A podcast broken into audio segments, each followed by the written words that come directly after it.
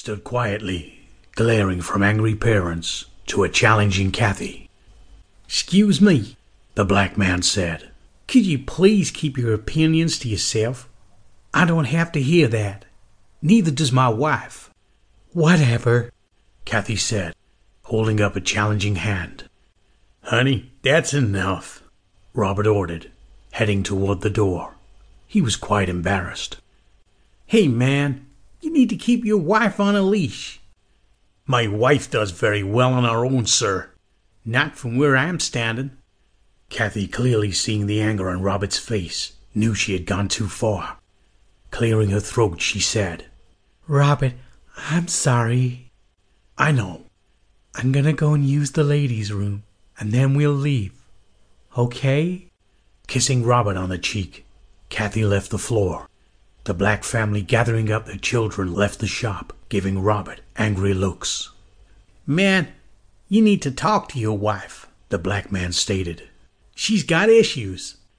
Robert tried to apologize, but before he could utter a word, the shop slamming door cut him off.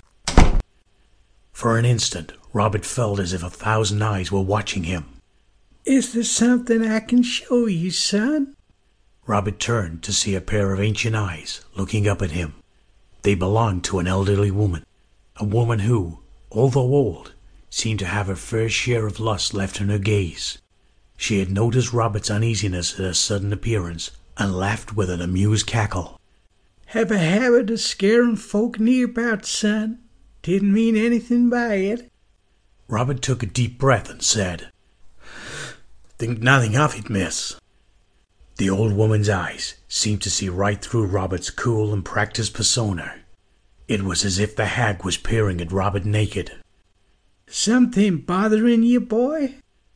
No, just out shopping with my wife. The old woman laughed. Getting on your nerves again, is she? Not at all. Still, it seems to be hurting you that she cannot accept who she is. Robert's brow dotted up with surprised curiosity. Responding to Robert's reaction, the old woman said, I have a talent for noticing missing pieces in puzzles, son. I meant nothing by it. I sell things. Things that can help if used properly. The woman paused. Is your wife the kind who would buy from me? I don't know, Robert replied. What have you got for sale?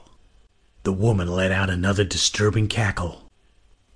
that is her choice. Each chooses that which will aid them best. They were interrupted by Kathy's relieved voice. Thank God they're gone, Kathy said. I don't know why black people have to act that way. She paused, noticing the look on her husband's face. Something wrong, babe?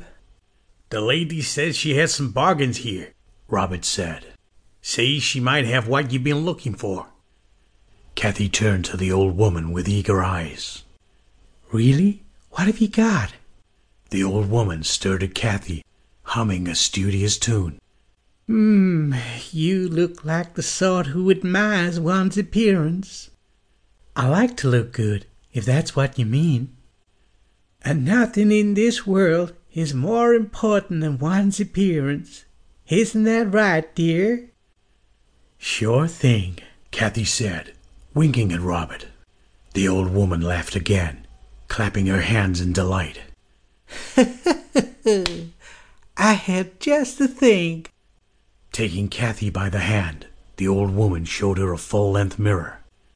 The mirror was quite old and ascended by a huge gold flaked frame capped off on top by a grinning gargoyle.